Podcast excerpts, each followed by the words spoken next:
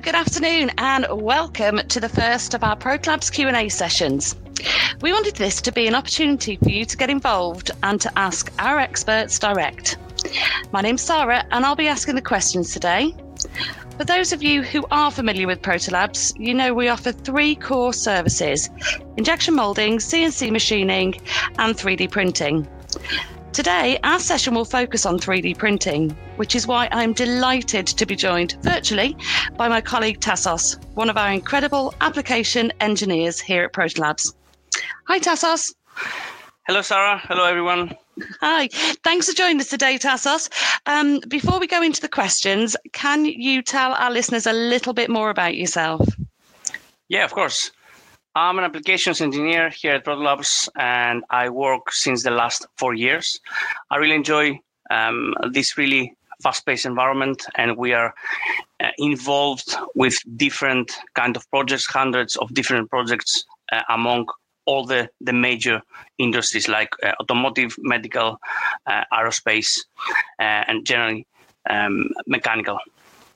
Fantastic. That's brilliant. Thanks, Tassos. Uh, so, are you ready to see what our followers have been asking? Sure, yeah, let's do this.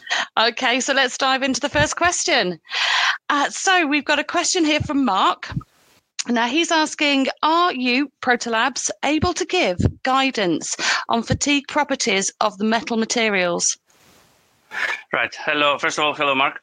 Um, uh, actually, we currently we don't have um, any values uh, with regards to the material behavior under fatigue. However, uh, our data sheets, which are listed on our website, have um, quite good and comprehensive information about um, the most major mechanical properties, uh, mm-hmm. like tensile strength, for example. Uh, but since the materials we use are very close to the raw materials and we have the, the, the, parts we make have a relative density between 99.5 to 99.95 percent comparing to the raw materials. Uh, this uh, can be translated like uh, the materials uh, the raw materials fatigue um, uh, we could add a margin as little as half percent Great. That's fantastic. I hope that answers your question, Mark. Okay, moving swiftly on, Tassos, because we've got so many questions that we want to get through to in the time that we have. So this is a question from Stefan. Do you need to perform any post-build operations in order to make the walls gas tight? Hello, Stefan. Um, no, actually, we don't need to do uh, any post uh, post-build operations uh, or processes to achieve that. Uh, of course, we need to be mindful of the material selection because each material has a different minimum thickness value and could withstand different um, values of, of pressure. But bearing that in mind, then uh, after we know a little bit more about your application, a little more details about that, then we can give um, the best possible feedback. Oh, that's fantastic. Okay, so moving on, we've got a question here from Manish. Um, now, Manish wants to know Do you use any form of in situ inspection to monitor build quality during the build or only inspect after part is completed? Right. Hello there.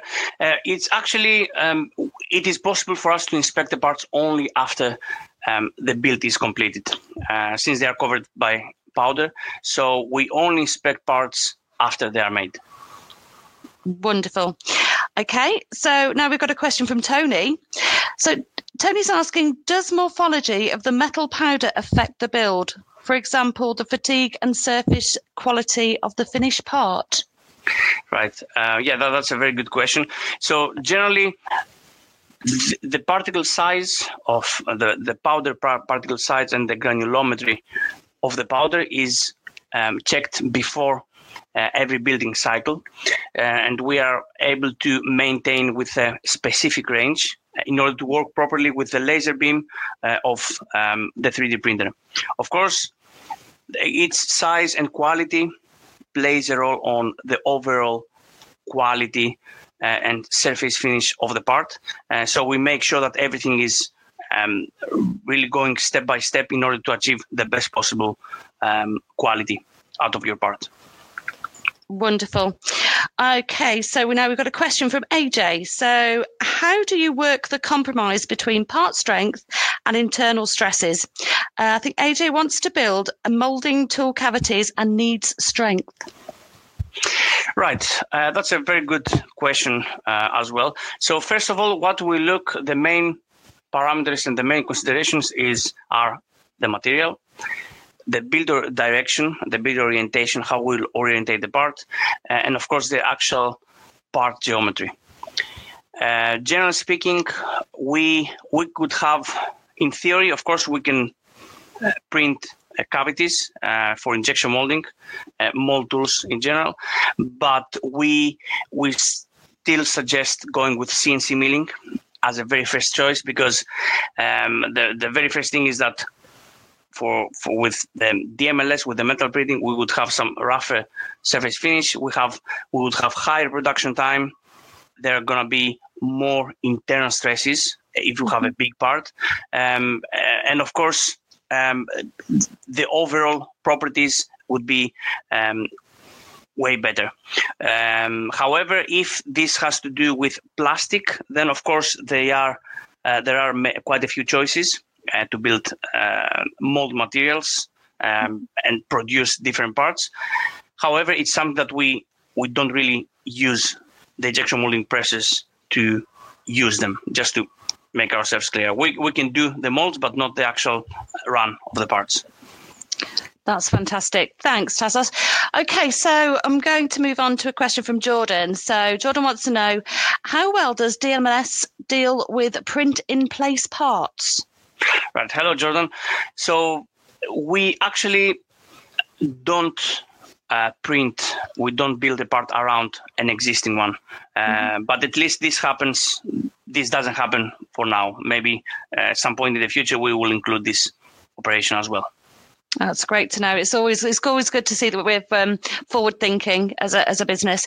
Um, so right, we're we're going on to a, a question here from Kelly. So, what systems are used to check density control between parts printed in the same batch? Right. Uh, great question as well. So, generally, on the same build, when we have a, an X number of parts, we can print uh, a few more specimens, and in particular, particular we can have one specimen um, extra on the same build, along with the parts uh, that you want. And we have the possibility to run uh, a few tests, like um, to have a porosity analysis as well as a surface roughness test. Mm-hmm. Uh, and then by doing those, we could identify um, better the material characteristics of your parts. So it's gonna have you're gonna get um, a nice, fully documented uh, result on how your parts uh, would perform in regards to um, the density. It's brilliant. Thanks, Tassos. Okay, um, right. So we've got a question here from Rob. So, why do overhangs not print on DMLS? The process sounds very much like SLS, which does not need them. Is it due to laser penetration control? Great, nice technical uh, question. Mm-hmm. So, generally, uh, the SLS and DMLS process is very similar uh, in terms of uh, the material, uh, the raw material form. So both of them use powder-based materials. Uh, however, there are very uh, some very important differences. Uh, for SLS, we don't need support structures, as you mentioned, uh, and the, the actual powder works as a physical support. However, on metals, we have a different case, a different situation, uh, due to the fact that the actual materials are heavier than plastics. We have higher um, building chamber temperatures. So support structures are vital uh, in order to to have to keep the parts in place. To um, uh, at the same time, they help dissipate the heating uh, during the, the sintering process, and of course to make sure that uh, warp uh, effects don't appear uh, and are better controlled. Wow, that's great. That's, that is a rather technical one. Just right down your street. brilliant. I'm going to jump over a couple of these. I'm conscious that we're running out of time, but there's so many brilliant questions, Tassos. Um, so I'm going to move on to one from Pavan, if that's okay. And this is um, Does Protolabs offer materials with flammability approvals? Yes, uh, actually, this uh, generally the prototype materials um, offered um, they are quite challenging to have um, flammability, uh, f- flammable materials. However, we do offer the PA12 black, uh, which is on the multi-jet fusion fusion process. Uh, however, we need to be mindful that this is uh, only on each natural surface, uh, which is grayish, uh, and before the parts being dyed black. So this material has uh, a certification on the UL 94, which is the standard for safety of flammability of plastic materials, as well as the UL 746A, which is a standard for polymeric materials to measure short term property evaluations. Right, that's fantastic. Okay, so just time to fit a couple more in, Tassos, if that's okay. Um, sure. We've got a um, question here from Lucas, and Lucas is asking Is stress relieving a standard part of the process, or must you explicitly request it? Nice, great, uh, great question as well. So, generally, the, uh, this depends uh, largely on the material selection. For example, since we uh, Protolabs we are certified for medical implants and for titanium. Titanium is a material that needs um, stress relief, needs a heat treatment uh, on certain standards. And we judge, depending on the geometry and the material selection, whether this part or your parts would need uh, further heat treatment. However, if there are certain certifications for your application, then we could um, adjust our settings and heat treat the parts according to those.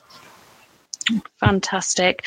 Okay, so I'm going to move on very quickly to a question from Don. And this is about build orientation and how does the build orientation get decided, Tassos? Nice. Uh, so first of all, we need to see the geometry itself. So the, the actual geometry and the process, the 3D printing process, will define uh, how we will orientate the part. Of course, the aim for us here at Protolabs is to have fully functional and high quality parts. So we have um, teams, experienced teams uh, with engineers, which analyze who analyze the parts, and uh, they have uh, they they just try to ensure that. Um, on a process that we need support structures, we orientate the parts such in order to um, to ease their removal, but at the same time to make sure that uh, there is no compromise on on the quality. Mm-hmm. Um, but of course, if there are specific areas on your parts that you require, or, or there is a, a, crucial feature, for example, we could take this into consideration. Uh, the only thing that you have to do is uh, just share with us a drawing, technical drawing, or add some comments uh, before quoting. So uh, we will have a look on all of them, mm-hmm. and we will decide what's the best way to move forward. That's fantastic. Thanks, Tassos. And we're really, really stretched for time now, but I just want to finish off, if we can, with with this question, which is really quite timely with the current situation. But how is Protolabs set up to cope with the high demand of COVID nineteen parts? Right. Great. So. Protolabs had, and of course, has quickly adapted to this new situation. Uh, one of the key advantages of um, uh, the company. Um, Protolabs is, is about speed. So mm-hmm. this was implemented on the new situation uh, we live. Um, uh, the extensive list of materials, our highly skilled teams, and of course many years of experience allow the engineers to quickly verify their design through prototyping and through prototypes. And um, because of the large selection of materials, they can um, mimic the actual materials before investing to uh, the injection molding service. Of course, this is everything happens uh, very fast, uh, mm-hmm. and of course, um, it's it's a challenging time for for everyone. But Protolabs is is proud to to contribute on saving lives by producing crucial medical components uh, very fast. That's fantastic. Well, I'm afraid we've we've run out of time now, but um, uh, I, I, just want to thank everyone that has got involved and took the time to ask Tassos some questions, and obviously thank you to Tassos for going under the spotlight. You're very welcome, Sarah. Yeah, we've received so many more questions, which we will um, try and cover in in future um, Q and A sessions. So it doesn't stop here. So remember, if you do have a question about any digital manufacturing process, design tips, or material optimization requests, really, you know, we've got a dedicated email address, protolabsqa at protolabs.co.uk, or use the hashtag protolabsqa to submit your questions. Okay, so before we sign off, I'd just like to let you know about the other resources that are available on our website, which is protolabs.co.uk. There you'll find some fantastic case studies, in-depth technical papers, and insight videos. Uh, and also, don't forget to join us for the next Q&A session, which is on the 6th of May. So look out for our question call-outs on our social media platforms. That's LinkedIn, Twitter, and Instagram. But for now, um, have a great afternoon. Take care and keep safe. Thanks ever so much, everyone. Bye bye.